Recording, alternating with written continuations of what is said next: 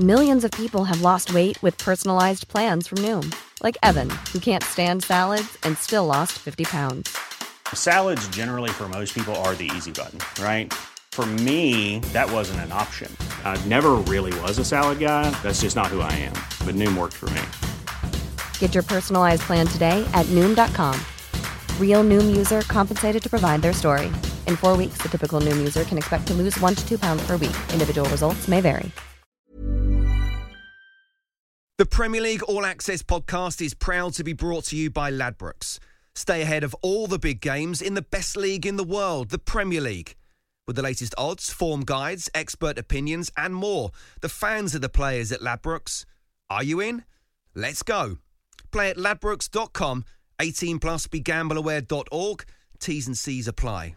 This is a Game Day podcast from TalkSport. Hello everybody, yes, the new season is upon us and so is the Ultimate Football Preview, the Game Day Preview pod from TalkSport. It's back with all the smouldering intensity of a Jose Mourinho, Danny Rose cosy chat. Misha Matafez alongside TalkSport's transfer guru and commentator Alex Crook and The Mirror's Darren Lewis. Coming up on the big season preview, they've been spending up the King's Road, but how does Frank make all those shiny new trinkets go with the rest of the outfit? Well, when you've got that much attacking talent, it's pretty simple, isn't it? You play three at the back, two holding midfielders, draw away 0-0 at Denmark, and everyone's happy. Well, sort of. Will Manchester City and Liverpool still be as far ahead as they were last campaign? Can Chelsea and Manchester United mount a title charge? Can Arsenal surprise everyone? And can Wolves, Leicester and Sheffield United, last year's surprise packages, continue to raise eyebrows?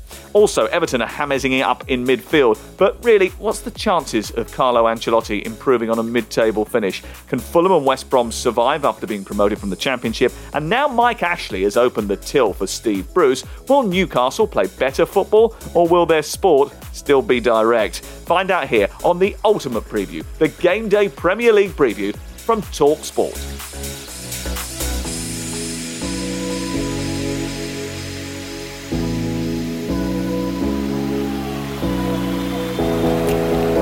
This is Game Day.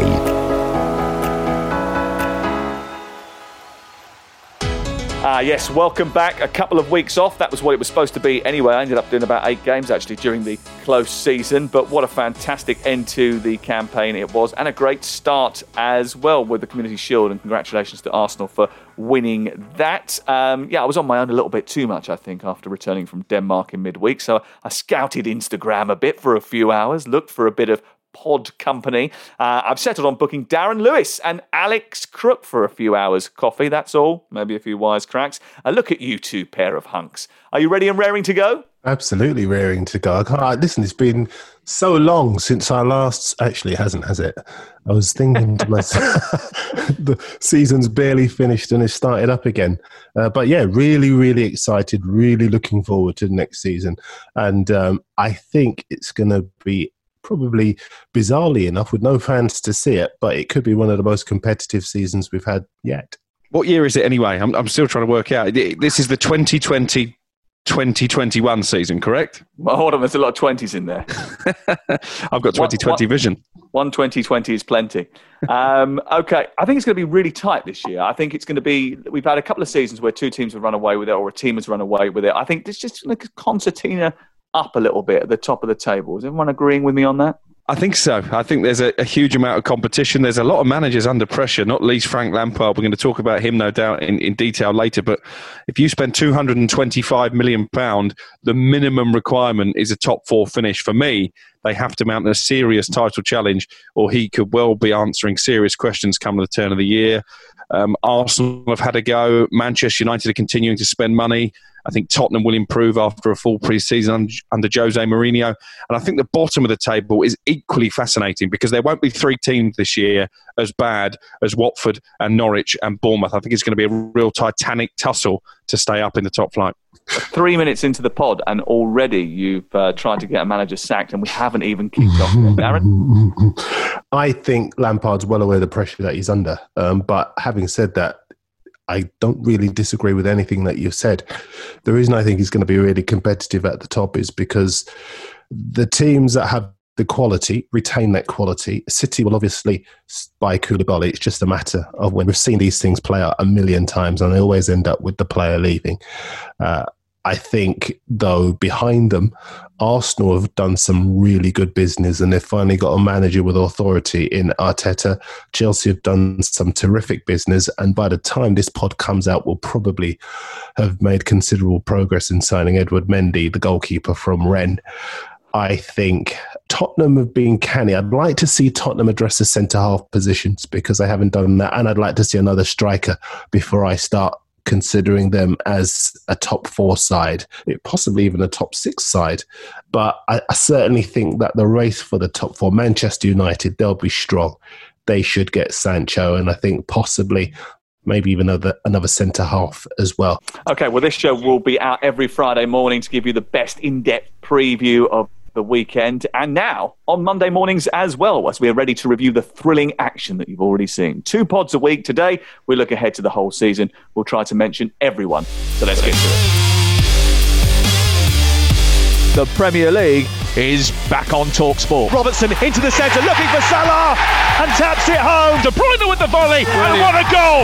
What a terrific goal! Sensational goal from Mason Greenwood. What a fantastic goal by Christian Pulisic. Jamie Vardy puts it past the goalkeeper. Into Harry Kane inside the penalty area. Kane with a shot, Kane with a goal. Here is Aubameyang with another opportunity for Arsenal, which he takes so coolly. Ruben Neves to pick up Diego Jota inside the penalty area, and it's an explosive finish. McGoldrick reacts and smashes the ball home, and all 3 points are going to Sheffield United. And Everton have got themselves back into the match, and it's Richarlison. Anderson! 4-0! Points in the bag for David Moyes' side. 5-0 for Leeds United, and Patrick Bamford has his goal. Robinson's onside and turns it home from 6 yards out for West Bromwich Albion. Cabano puts Fulham ahead. And you've heard it all on TalkSport.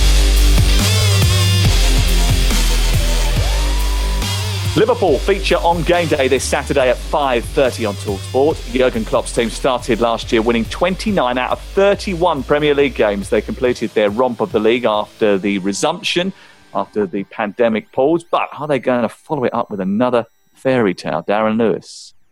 I still think it's really early to make a decision. There's 4 weeks left of the transfer window. And in that 4 weeks, you can do business that will change the complexion of your side, the optimism within the squad. Well, they haven't done any business, have they? That's the key thing. Well, are you worried about that? Well, yeah, I am actually, because I think strength and depth-wise, I don't think they're as good as pretty much most of the other teams that will be challenging this season. They're still a formidable team. They were formidable at Anfield last year, 55 points from 57. But they've got a reasonably tough start. I mean, they looked a little bit off the pace, actually, in the Community Shield. And if they get one or two injuries, I'm looking at the bench and I'm thinking, hold on a second, it's not the kind of reinforcements that a big, powerful team usually has. So I was expecting a little bit more business, I'll be honest. But Sam, we can't propagate this myth about them being off the pace in the Community Shield. It's not a myth. I just thought they were. Look, the Community Shield is normally one of the last games before the season begins. True. For Liverpool, it was one of the first. So you cannot judge anything by what happened at Wembley on that day. It was literally a training exercise. There is, I would imagine they saw Arsenal lifting the Community Shield and said, keep it. We're not bothered about that. Who cares about the Community Shield? I think at the end of the day, if you look at that Liverpool team, I would take the Pepsi Challenge against any other team in the Premier League at the moment, regardless of who they buy, regardless of the business that they do, because they've got organisation in defence, a world-class goalkeeper, strength in midfield. If they do buy Thiago Alcantara, which I think they will, it's just basically he's got a year left on his contract. They don't want to pay over the odds for a player who's going to be free in 12 months' time. And obviously they want to be able to get a good deal for Wijnaldum, who looks to be leaving the club. If that gets done, suddenly they've got world-class quality in the middle of the park. And I think sometimes, and we all do it, over-talk and overemphasize concerns that don't exist. Liverpool as a football club are shopping at Harrods. They're looking for the best talent. They're looking, you know, they're not a Chelsea who had to do lots of business and they had to be seen to be doing lots of business. They're not a Spurs who've got issues within their squad that need to be addressed, or even Manchester City. You know, I think it's a bit of a Liverpool lovingness, isn't it? Really.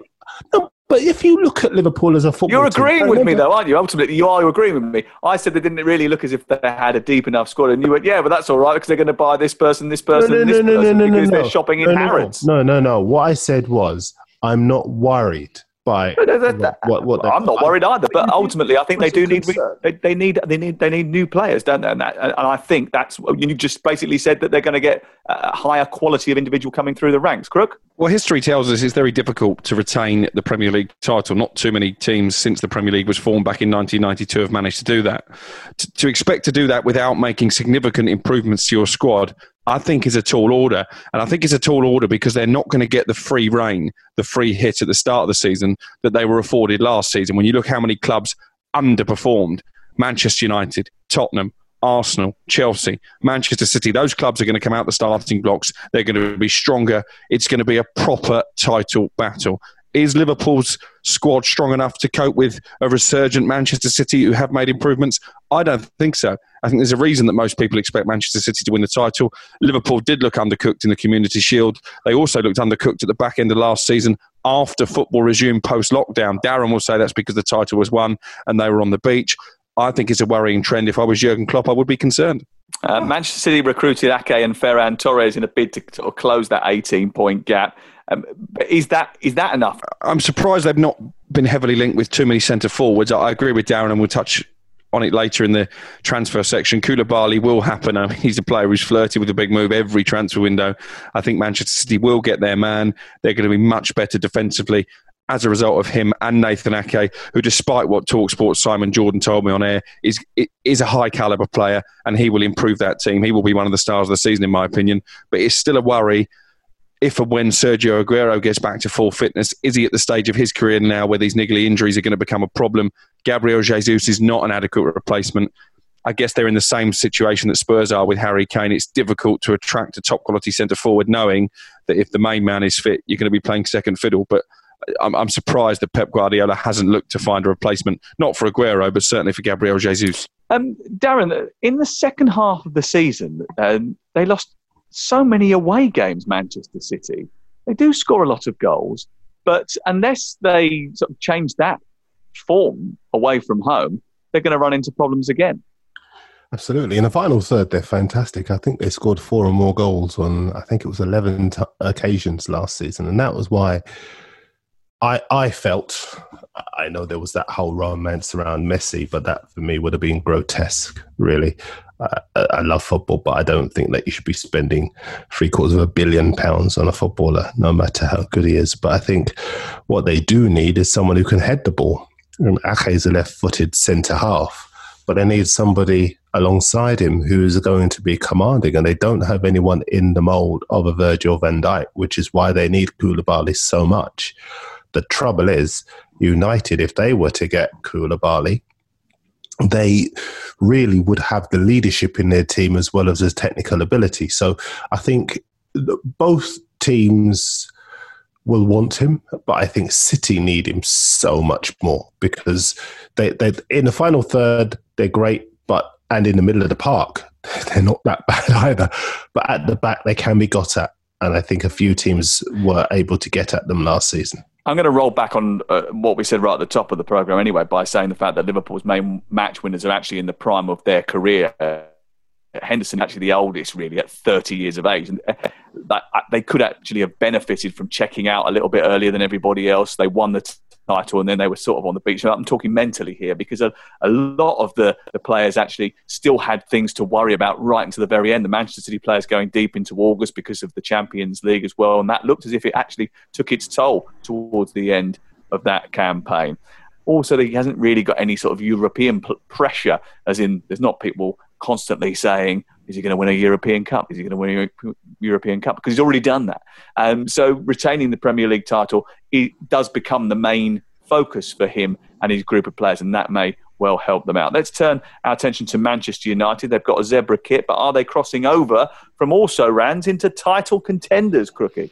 Well, they've already won one trophy, haven't they, for the worst kit imaginable that probably has ever been produced in my lifetime. It looks like a QR code, doesn't it? Well, you know those things you've been scanning for track and trace. It looks like the way they used to camouflage warships during the First World War. There was a particular type of paint that they used. It's just horrendous. I mean, I don't understand what it is.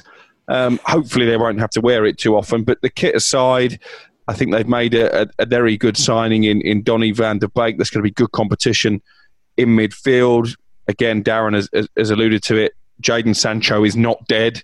I think if they get him in, that will be a fantastic addition to the attacking ranks. There is interest in Upamecano as well. Although that looks a pretty complicated deal. Are they title contenders? Probably not quite yet, but I'm more confident that they'll cement a place in the top four this season than I was last. It's going to be interesting to see how they fare in the Champions League. And I think what the signings are doing is giving Ole Gunnar Solskjaer options, because the trouble at the back end of last season, I highlighted it time and time again, if you strayed away from the first 11... the players coming into the team weren't good enough. And we saw that in the Europa League when he couldn't change it against Sevilla because he didn't trust the options that he had on his bench. I think that's going to be the main focus at Old Trafford. It's adding strength and depth. They're doing that. Clearly, Bruno Fernandes is going to benefit from a full pre-season. I think they're going to be right up there. Darren, incrementally, you've got to be pleased, haven't you, if you're a Manchester United fan. Last year, first full season for Ole Gunnar Solskjaer, three semi-finals, third place in the league. And unless you're a spoiled Manchester United fan that thinks you should be winning the title, even though you haven't really got the playing resources at this present moment to do so. I mean, you look back on the last 12 months and think, actually, or at least the last 7 months, and think he did all right. Absolutely, you would do. I mean, you cast your mind back. It seems a world away now, when United fans wanted Ole out and they felt that the club was going nowhere. Jose January, Mourinho, wasn't it, really? Let's be honest. Absolutely. Mourinho had been sacked. The team weren't playing well. The morale was low. Solskjaer came in, had that wonderful run to begin with. Then things started to fall apart and people felt that he should be gone. And there was this clamour for Pochettino or for anybody, really, who was... Who said that? Oh, I don't know. I can't remember. Funny that. He lives on the south coast. He goes skinny dipping in the Solent and only has a shave 3 times a year. And yet, when you look at Manchester United now, they're a different side. I mean, they're in the Champions League, which would have been the sole objective for Solskjaer last season. Get back in the money. Get back at the top table. Re-establish our position as one of the leading clubs in the leading European competition. And he's done that, which means that they can attract top players. They can be in the argument for quality. So when you talk about Koulibaly, United can be there without worrying that he wouldn't want to play in the Europa League. And yeah, as you say, if you look at the 11, they've got quality in midfield. I disagree slightly with you, Alex. I think they could challenge for the title because they've got 20 goal a season men up front. All they need is that organisation at the back, and then I think they'd be in the frame. 14 clean sheets in the last 24 games suggest they've discovered a sort of defensive steal, but who plays in goal might still be up for debate when the season kicks off next week. It's live on TalkSport. Their first game of the season is a week after everybody else's against Crystal Palace, and I'll be there commentating with Steve McLaren at 5:30 next Saturday.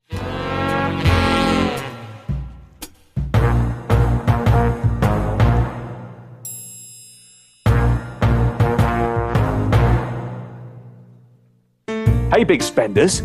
Chelsea have lavished the cash in all four corners of the globe, all areas of the field as well, just not in the one position that they have to secure a body in, goalkeeper. Chelsea have only decided that they've got £20 to £30 million to budget for a goalkeeper. So they've allocated that money to get a new goalkeeper in. That shows you how much they don't rate Kepa. They are willing to take what will probably be a competent goalkeeper, not a brilliant goalkeeper, not a world beater, because even that is better than Kepa. What about the rest of the toys that Frank got early for Christmas? How did he get them playing together, Crookie? I think the biggest dilemma for Frank Lampard, and we've heard whispers already that maybe Mason Mount is not particularly happy that his place is under threat. Well, allegedly, it's not true. He's already said that he quite likes the competition and he likes the pressure that it's going to put him under. He's a top player at a top club. And he likes that environment. He has to say that.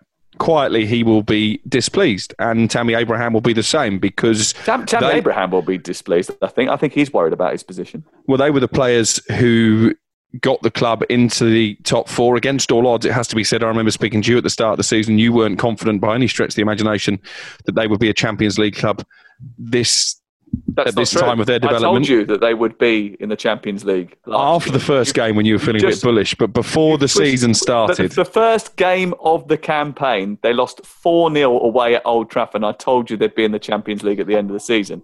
Didn't I? And I'm not sure you truly believe that, and a lot of Chelsea fans wouldn't have done either.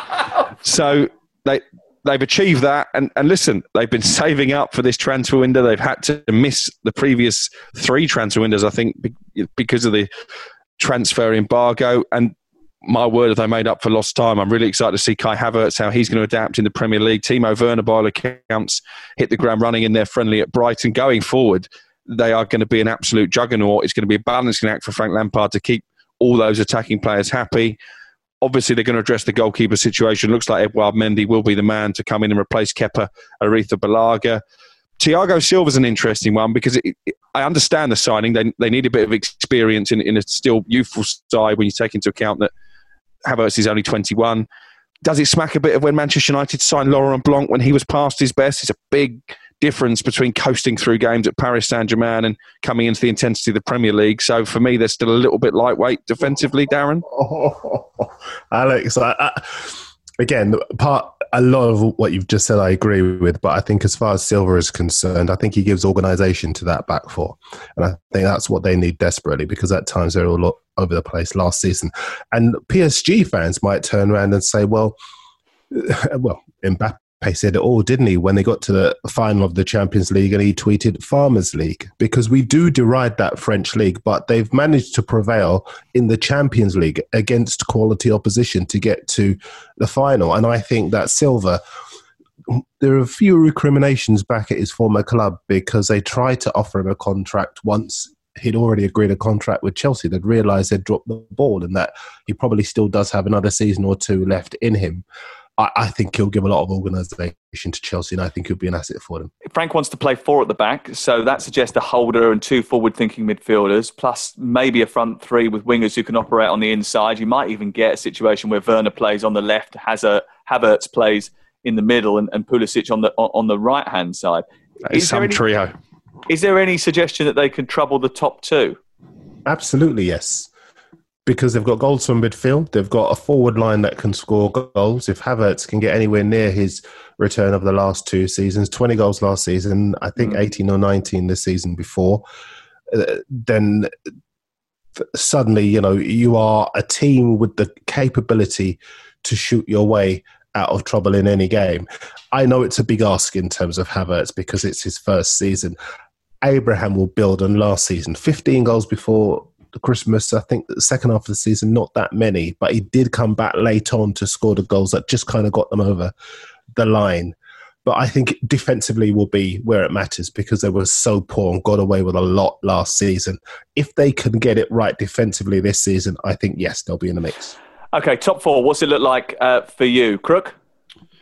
I think we're probably largely going to agree with the four clubs that are going to finish in the top four. It'll be in what order. I think Manchester City will win the title at this stage. I would say if Manchester United get Jadon Sancho, they could finish second. I think Chelsea will finish third, and I'm going to go Liverpool fourth.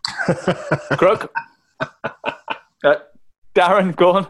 Exactly. That was so crazy that you actually got confused. I was like, is he going mad? Go on. Liverpool to retain the title. Another fairy tale on Merseyside. Absolutely. City, I think, will finish second. And then it will be between Arsenal, Chelsea and Manchester United for third and fourth. I'll go Chelsea third, Arsenal fourth. What? Do you want a truth bomb? Man City to win the title for me, Liverpool second, Chelsea third and Arsenal fourth. Bold, eh? Hey, we'll get to them in just a bit. Stick around. Wow. It's that time of the year. Your vacation is coming up. You can already hear the beach waves, feel the warm breeze, relax, and think about work. You really, really want it all to work out while you're away. Monday.com gives you and the team that peace of mind. When all work is on one platform and everyone's in sync, things just flow. Wherever you are, tap the banner to go to Monday.com. Ryan Reynolds here from Mint Mobile. With the price of just about everything going up during inflation, we thought we'd bring our prices down. So to help us, we brought in a reverse auctioneer, which is apparently a thing. Mint Mobile Unlimited Premium Wireless. How to get 30, 30, how to get 30, how to get 20, 20, 20, how to get 20, 20, how to get 15, 15, 15, 15, just $15 a month? Sold! Give it a try at mintmobile.com/switch. $45 up front for 3 months plus taxes and fees. Promo rate for new customers for limited time. Unlimited more than 40 gigabytes per month. Slows full terms at mintmobile.com. The Premier League All Access podcast is proud to be brought to you by Ladbrokes. There's a lot more to those 90 minutes than what goes down on the pitch. With the latest odds, form guides and expert opinions, you'll know the score with Ladbrokes. Odds update on TalkSport with Ladbrokes. Are you in? Let's go. Play at ladbrokes.com, 18 plus, begambleaware.org. T's and C's apply.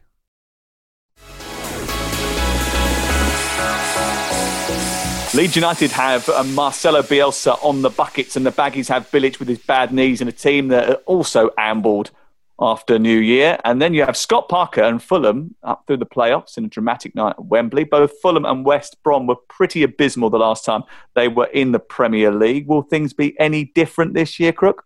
I think as we sit here now, you would expect them both to struggle. I know West Brom have smashed their transfer record for Dean Garner, but I think they're still a bit short. I think Slaven Bilic needs to bring down the average age of the squad. I can't necessarily see who's going to score the goals. I don't think they're going to be particularly watertight at the back either. So I think they're going to struggle to stay up. Fulham, Scott Parker did a wonderful job, didn't he, to get them promoted at the end of last season, despite some doubters on this podcast. Is that you? That's me again. I'm not necessarily convinced by their signings. I think Mario Lemina is a strange signing. You'd have thought they would have learned their lesson from last time.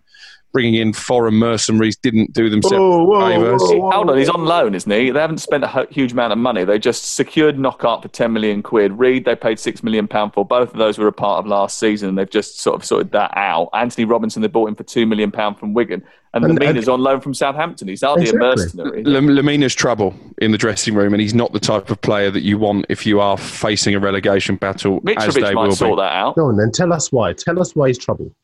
He's trouble because he still sees himself as an elite player, the player who played in the Champions League final alongside Paul Pogba for Juventus. He down-tools very quickly after arriving at Southampton and realising it wasn't Turin and the glitz and glamour of the Champions League. He thought he was going to get himself a move to Manchester United by producing his own Instagram video. He ended up with Galatasaray, didn't pull up too many trees there. Southampton couldn't wait to get him off the wage bill. There's a reason for that. I think Scott Parker may have bitten off more than he can chew with Mario Lemina. Let's find out. I'm always wary of calling players that know their own minds. And, you know, listen, if you talk about players who've got a bit of an ego and are full of themselves, you could talk about half the Premier League, because there are so many players who believe that they are better than they were. You look at James Rodriguez. I'm going to go to Everton a bit. James Rodriguez, he's nowhere near the player he was after the 2014 World Cup, but they're turning handsprings at Goodison. And rightly so in some respects, because he's worked with Ancelotti before and he knows what he's going to get. But the fact is, the social media. Well, exactly. But that's all everyone's talking about. Is that how many followers he's got on Twitter? Is that he's got more followers than Everton? But more, I think they need him for something slightly different. I mean, what's going to be the headline of the year when he tweets from the treatment room? Out for a couple of weeks, lads. Sorry. Do you see my point? I take your point, Alex, that he does have an inflated opinion of himself, and you know he did this and he did that. But there are any number of players in the Premier League that have done that. But on the field of play, they're not that bad. And I still think, as a footballer, Lamina improves Fulham, which is what they need. Well, there were a couple of other players in that Southampton dressing room who also had inflated egos. When Ralph Hasenhuttl arrived, he decided to massage those egos and bring them on board. He gave up on Mario Lamina pretty quickly. I trust his judgment. And obviously, there's quite some big egos in that Fulham dressing room anyway, isn't it? Mitrovic, obviously, is one of those. Can he score the goals in the Premier League will be the big question. I mean, he scored 26 goals last season. Whether he can translate that to Premier League action is still up for debate, although Fulham fans will tell you that the last time he was in the Premier League, he certainly managed to do that. I don't think there's as much goal-scoring power at West Bromwich Albion, where for much of the season they relied a lot on Charlie Austin and Hal Robson-Kanu. If that is going to be the case again, they're going to run into trouble, isn't it? How old's Charlie Austin now? 68? No, clearly that isn't a strike force that's going to strike fear into Premier League defences. The one thing they've got in their favour, I think, is Slaven Bilic, who I thought did a reasonable job at West Ham United. I actually backed him last season to get West Bromwich Albion promoted because I think he's a decent manager, and that's going to go a long way. But again, it's going to be tough for them. And as I say, I think as we sit here now, that they'll probably boing their way back to the Championship again. Leeds United are expected to be this year's Sheffield United. They've signed Rodrigo, whose goal output is not thrilling, but he will fit into the Bielsa system. They've lost Ben White, and that will affect what was a very steady defence last season. Berardi, I don't think he's going to be ready for the start of the campaign either. What happens with Leeds United, Darren? I think they stay up. I think they give a good account of themselves because he will have them fit and raring to go. And I think that's going to be key. I also think he'll have a sound tactical system within which to work. They've really backed him. And I think the signing of Rodrigo, he cost a lot of money for Leeds at this stage of their development, is quite key. I saw him playing for Spain the other day and he looked, his movement was good. He picked up good positions. And I think he could be an asset for them. I really do. I think he'll be an asset, but I don't think he'll be a scorer of a huge number of goals.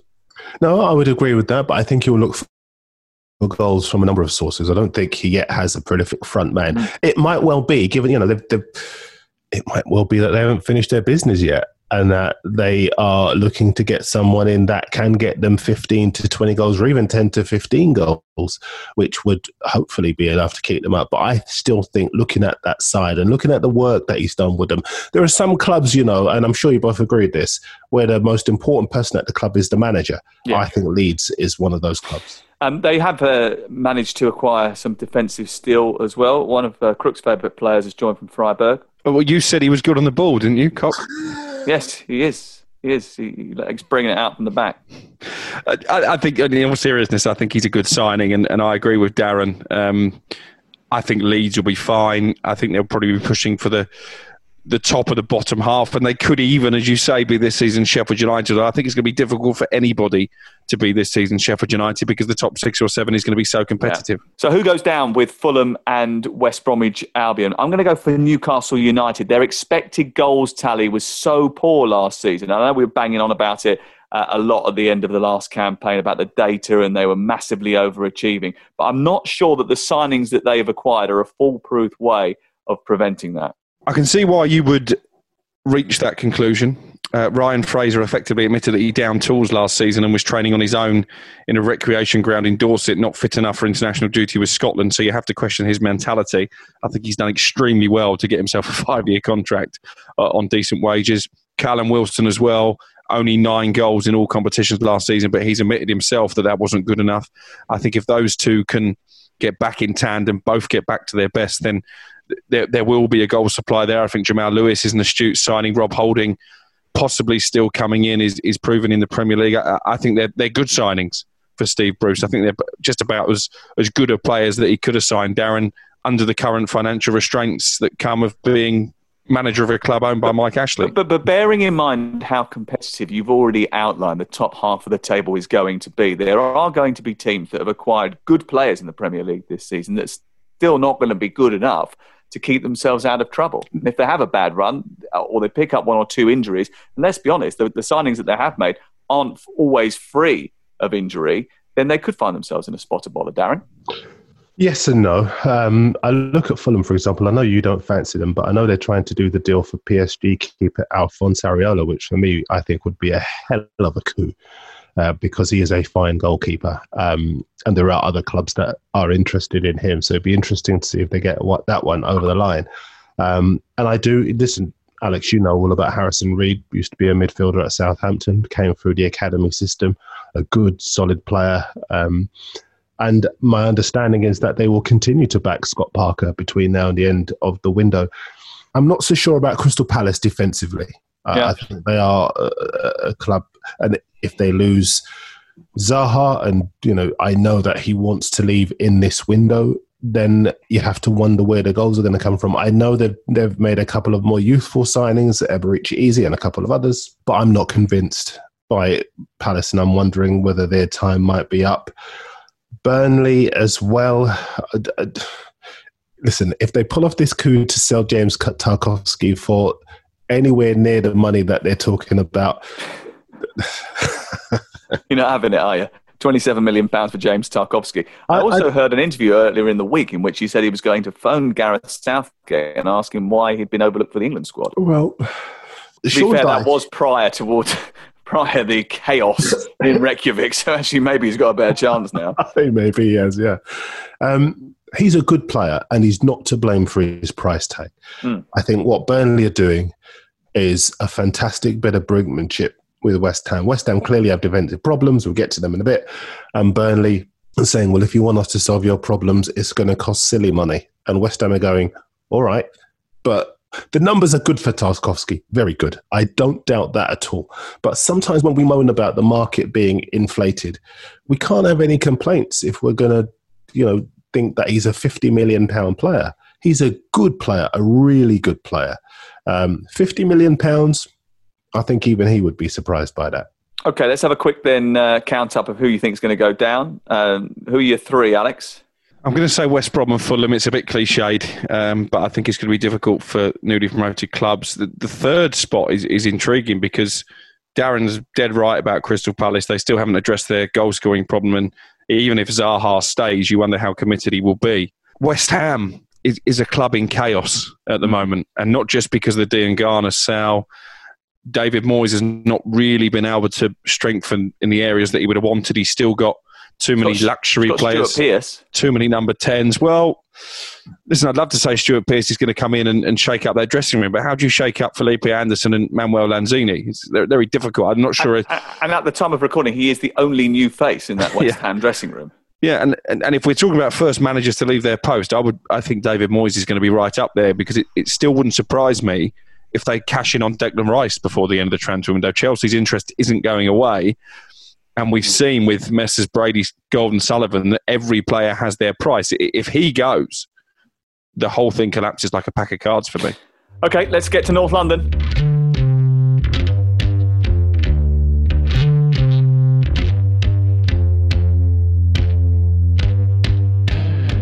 Here is Aubameyang with another opportunity for Arsenal, which he takes so coolly. And Arsenal lead by 3-0. We try to keep pushing those players and they keep responding. You know, we are generating some belief. I think they are enjoying the moment. Comes back to Pepe, who rifles it in. And it goes beyond David De Gea. And Arsenal get the lead. Played in though by Ali to Son. More danger. Son strikes it and Tottenham lead.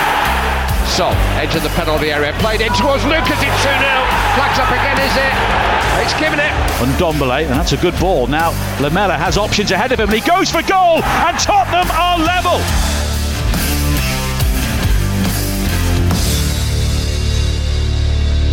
A contest as adversarial and up front as Danny Rose and Jose Mourinho. Yes, finishing higher than your neighbour is certainly all or nothing, but I'm laying it on the line here with a new defence, Aubameyang staying, Darren, and Mikel Arteta's mentality and coaching acumen.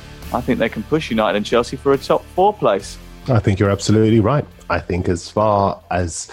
Again, I was talking before about the most important people at the club. Sometimes you can get a group of players together and you can salivate at the quality in the team. But if you've got the wrong manager, then football history has taught us many, many times that you could struggle. But in Arteta, that you've got a man to get the sum of the parts working so well. And if you look at the chaos defensively in the Arsenal team last season and the way he went there and got them organised and efficient and managed to win the FA Cup, having got past Manchester City along the way and beaten the Chelsea side, I'm sure you would have expected to beat them in the final.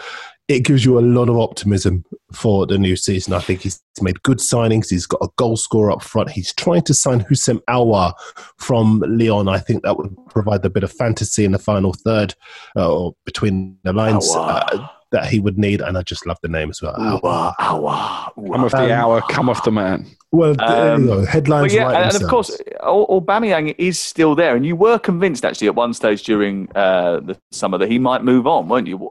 I still am. Are you?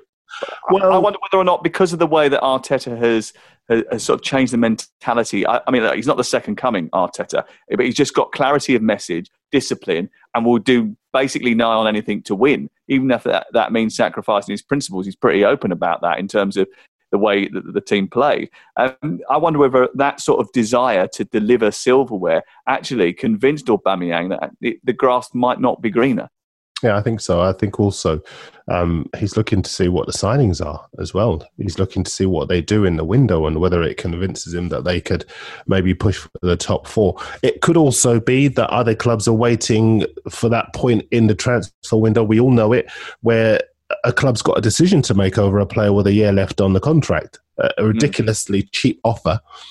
I mean, I think Manchester City had a £7 million offer or something ridiculously cheap for Eric Garcia because he has a year left on his contract, the defender, young defender from Barcelona. So it could well be that a club is waiting to see whether or not they can get him, nick him cheaply before the end of the window. We'll see. But I think as far as Aubameyang is concerned, if he stays, they've got a great chance of the top four. Jose Mourinho is box office on the small screen, but will his team be, Crook? No. In a word, Pierre-Emile Houbier is an okay Premier League player. No more than that. Doesn't always get in the Danish team. No. I think there's a school of thought amongst Spurs fans that he will free up some of the more creative players they have in midfield, the likes of Lo Celso, but I'm not convinced he's disciplined enough to sit in front of the back four and enable them to do that. They've still got the Harry Kane conundrum. Gareth Southgate's got the same problem. We were speaking about this earlier, Sam, when you were heading back from the airport. I don't understand, either in Tottenham's case or with England, why Harry Kane plays every minute of every game. He looks dead on his feet. It's funny he himself, I think, needs to go to his club manager and to Gareth Southgate and say, look, I'm tired. Can I sit this one out? After I spoke to you about that, I spoke to Dimitar Berbatov about it this afternoon, actually. And he said, well done, that name's dropping from the sky. Oh, my goodness me. My toes are hurting. That name just fell on my toes. And I asked him the same question. We're just doing an interview. I asked him the same question. You know, why does Harry Kane play every game? And why do people find it so difficult to tell him, actually, you can't play every match. You need to rest. We need to get the best out of you for the big games, the ones that really matter. And he said, come off it. We're strikers. We think we can play every game. We're selfish and we only care about goals. You know, he said, hey, we can lose 6-2 if I've scored 2 goals. I don't care. I've got 2 goals. I don't think Harry Kane's necessarily got that mentality, but I think the idea of the desire to want to score all the time, to be a part of it all of the time, is overrides his sort of better judgment, actually. And we've seen how many injuries he's had. He also talked about, and I thought this was interesting, why would you go to Spurs if you were a second striker? And it's actually incumbent on Jose Mourinho to develop a system. If he can't get anybody to come and sit on the bench and do the Ole Gunnar Solskjaer role, then he's got to come up with a system which utilises the other players so that they can still perform when Harry Kane's not in the team. So if that's Son playing up top and others buzzing around him, or it's even Dele Alli playing as a false 9 and Moura and Son playing wide, he has to develop some plan B that doesn't mean that all his eggs are in Harry Kane's basket. Well, they were keen on Callum Wilson at one stage, but I never saw that deal happening because one of the main reasons that Callum wants to leave Bournemouth or wanted to leave Bournemouth was because he needs to be playing in the Premier League and scoring goals to get back in the England squad. So much competition now. So going and playing second fiddle to Harry Kane wasn't going to suit. I know they've held talks with Joshua King's agent. That would probably be quite an intelligent signing because he can play through the middle as a direct replacement for Harry Kane, but he can also play out wide, inject a bit of pace into the team that I think they do need. I think Doherty's a good signing, and I thought they got him remarkably cheaply as well. But have they brought in the quality to close the gap between them and the other elite teams in the Premier League? Not for me, Darren. Yeah, I think I tend to agree, actually. I mean, I know Son is a fantastic player. In fact, I'm surprised a couple of clubs haven't tried to nick him from Spurs rather than Spurs getting someone in to play in that side. But I think I totally agree with you. I think there is too much reliance. He's a wonderful player, as we all agree, on Harry Kane, but there's too much reliance on him. And I think also defensively, they were so poor. In the seasons when they were strongest under Pochettino, they had the best defence in the Premier League and the joint best defence of Manchester United. And they've just not moved quickly enough to address the problems that they've had with that defence. And they're going to bolster their defence by moving Eric Dyer into the position alongside Toby Alderweireld as a centre-half, aren't they? That's what they're going to do. And that's not solving the problem, really. Dyer should be playing in midfield, and I think they've got to buy a commanding... Dyer has done well, back end of last season, but I think they need a commanding centre-half to go in and give them some organisation. I wonder whether or not, if they don't have a great start, Jose will come under a little bit of pressure. No. You don't think so? No, because the fans, there's been the trend on Twitter, back Jose, because and obviously the documentary All or Nothing. It's helped, right? Because he's shown a different side of his personality, which I think some of us have actually seen before, and I've mentioned it to Crook actually a few times. He's a very different character away from the cameras. This is not away from the cameras by any stretch of the imagination, but you know what I mean, when he's not sitting in a press conference or being interviewed by a reporter.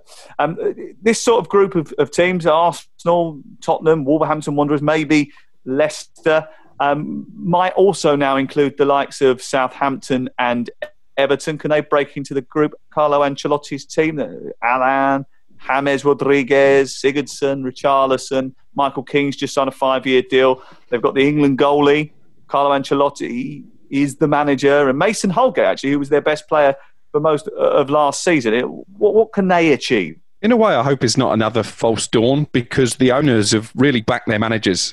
I think they spent £380 million before this transfer window. £450 million. It's unbelievable. And James Rodriguez is a Hollywood signing, but are we going to get the James Rodriguez that tore it up at the World Cup in Brazil? Or are we going to get the one who's wasted his career for the past couple of seasons? It's going to be really interesting, I think. Decore is a good signing because he's proven in the Premier League. Mm-hmm. Ancelotti obviously likes to work with players that he's had a relationship with. That's part of the appeal with James and also with Alan. Calvert-Lewin had a good season last year. They've still got Richarlison. I think they're going to have a better season. When you've spent that sort of money and the owners have made their ambitions clear, it's the challenge for the top four. I don't see them as that.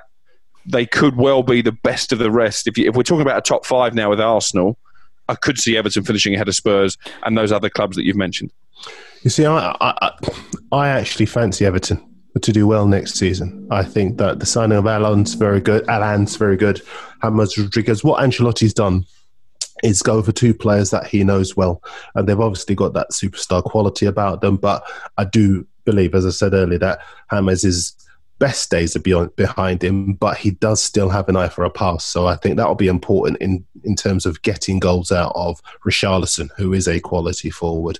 I think Alan in midfield, he will provide the protection for the defence that Everton so desperately need. I think he'll go by another goalkeeper as well, because I think Pickford has had some dodgy moments and possibly needs some competition. But I think Alan and Decore will provide that protective shield for the defence, and I think they'll do better than people think next season.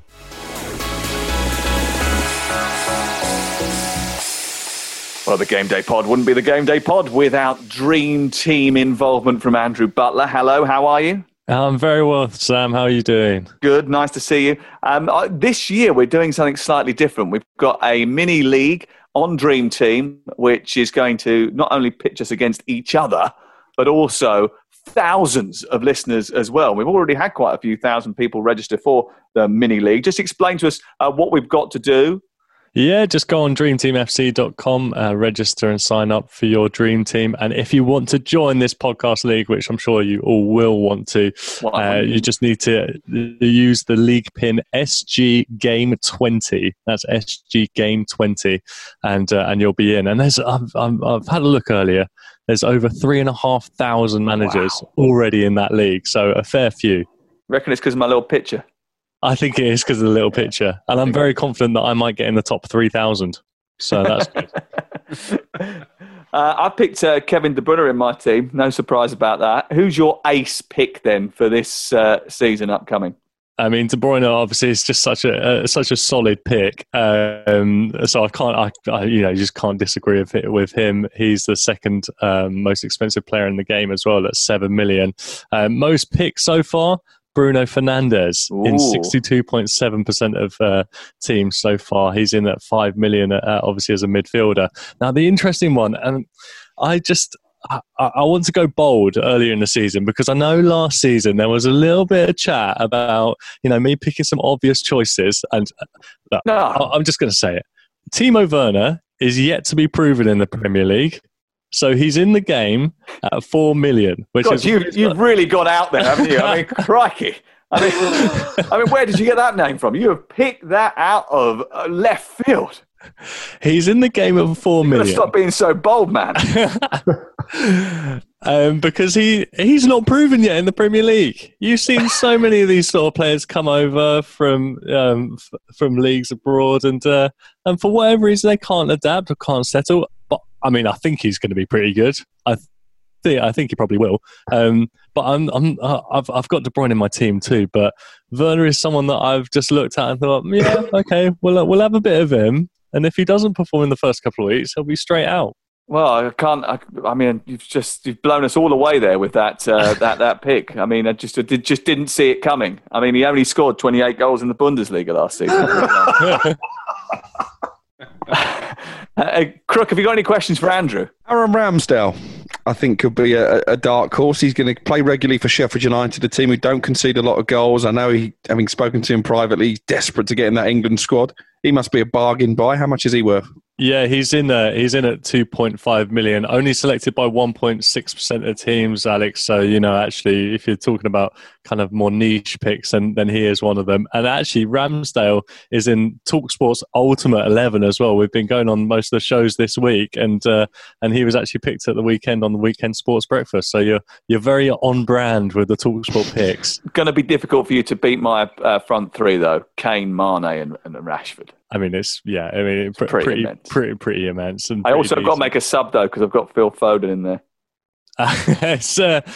Those disciplinary sort of issues. He's going to be out for a couple of weeks. For Foden, him a lesson. I'd love it if you logged on one day and you went, "Where's Phil Foden gone?"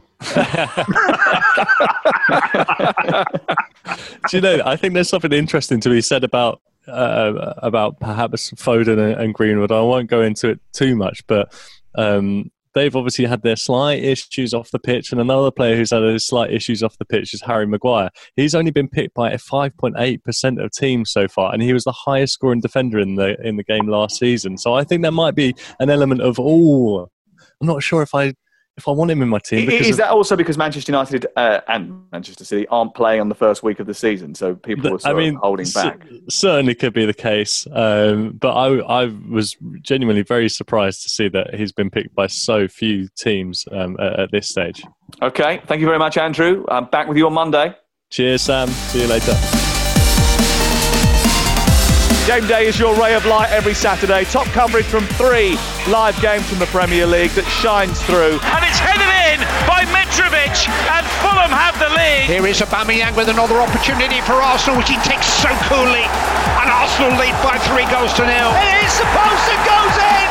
5-0 for Leeds United, and Patrick Bamford has his goal. Brilliant individual goal from Mohamed Salah, and Liverpool are over the hills and far away. And the season has started, the football is back, and it's live on TalkSport.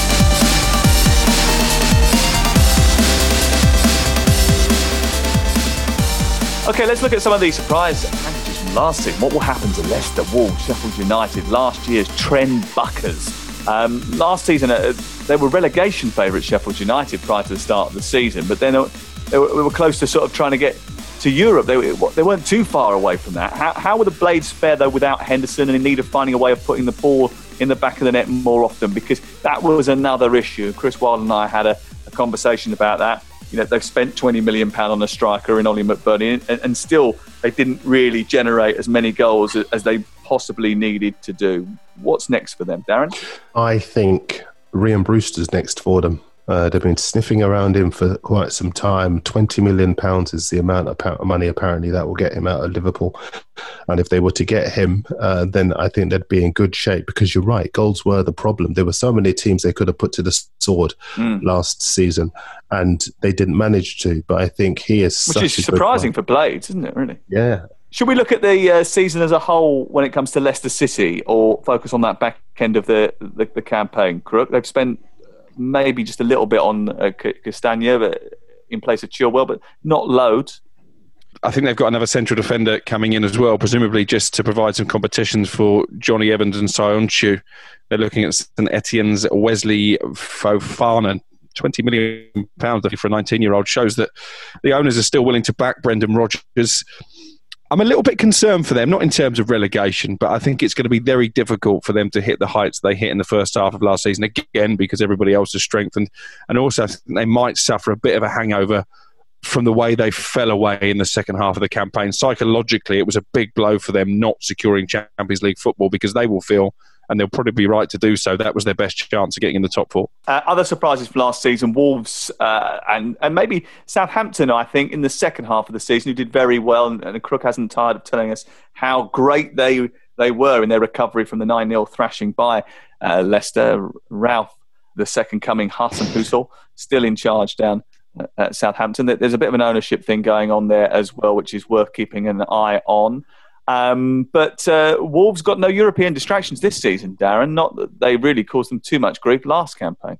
I think they did tremendously well when you consider they were the earliest competitors in Europe last season, because they had to play all the pre-qualifying. They had a huge workload over the course of the season, taking in the lockdown, of course. But they were consistent. They were defensively sound. They scored goals. Jimenez, it'd be interesting to see if he stays beyond the window, because obviously a lot of admirers in the Premier League for him. Interesting that they signed Silva as well, wasn't it, for a huge amount of money? Huge amount of money. He's only 18 years of age, so only scored one goal. Then he played about 10 minutes of first-team football. He does have a massive reputation, and they've spoken very, very highly of him. They think he's got a big, big future. But he's going to have to produce something in the first 10 games or so for people. I'm not expecting him to rip it up, but he's got to at least show something to indicate why they've shelled out that amount of money for him, because that's a massive amount of money. But I still think Wolves look good. I think they've got a settled squad, and they have quality in that squad.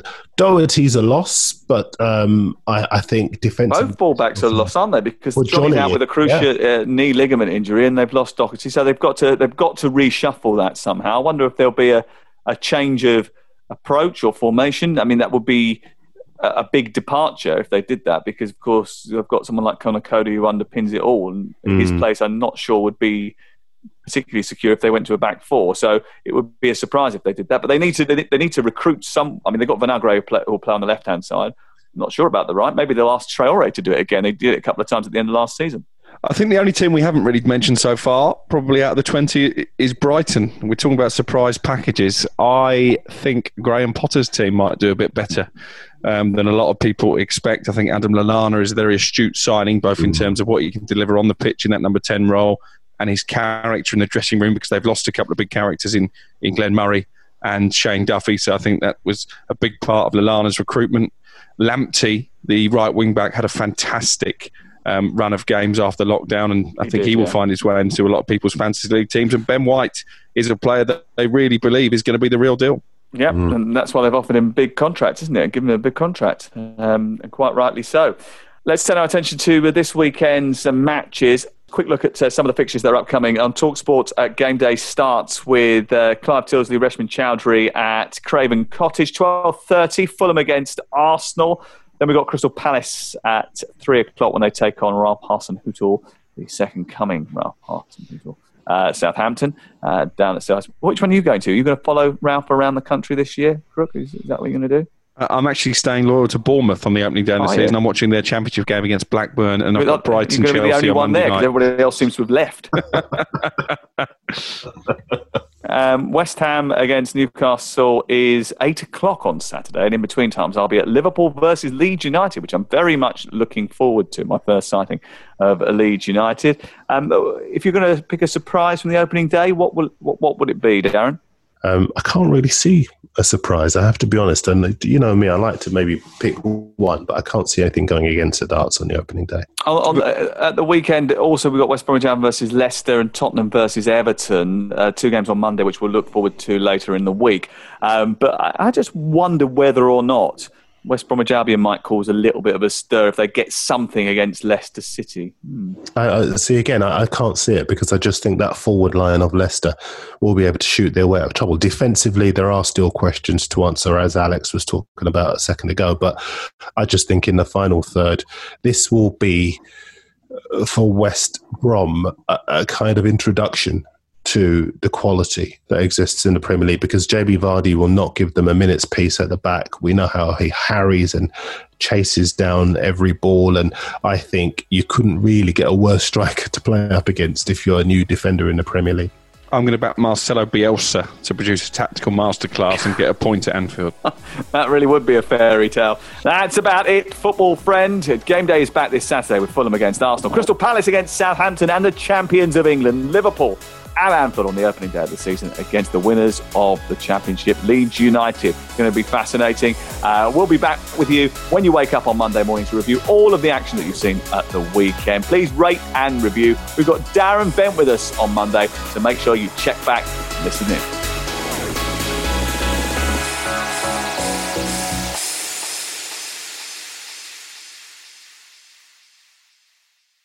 The Premier League All Access podcast is proud to be brought to you by Ladbrokes. The latest odds, we set them. Form guides, we've got them. Expert opinions, we share them. The best fans in the world deserve the best. Be match day ready before the whistle blows with Ladbrokes. Odds update on TalkSport with Ladbrokes. Are you in? Let's go. Play at ladbrokes.com, 18 plus, begambleaware.org, T's and C's apply. Ever catch yourself eating the same flavorless dinner 3 days in a row? Dreaming of something better? Well, HelloFresh is your guilt-free dream come true, baby. It's me, Keke Palmer. Let's wake up those taste buds with hot, juicy pecan-crusted chicken or garlic butter shrimp scampi. HelloFresh. Stop dreaming of all the delicious possibilities and dig in at HelloFresh.com. Let's get this dinner party started.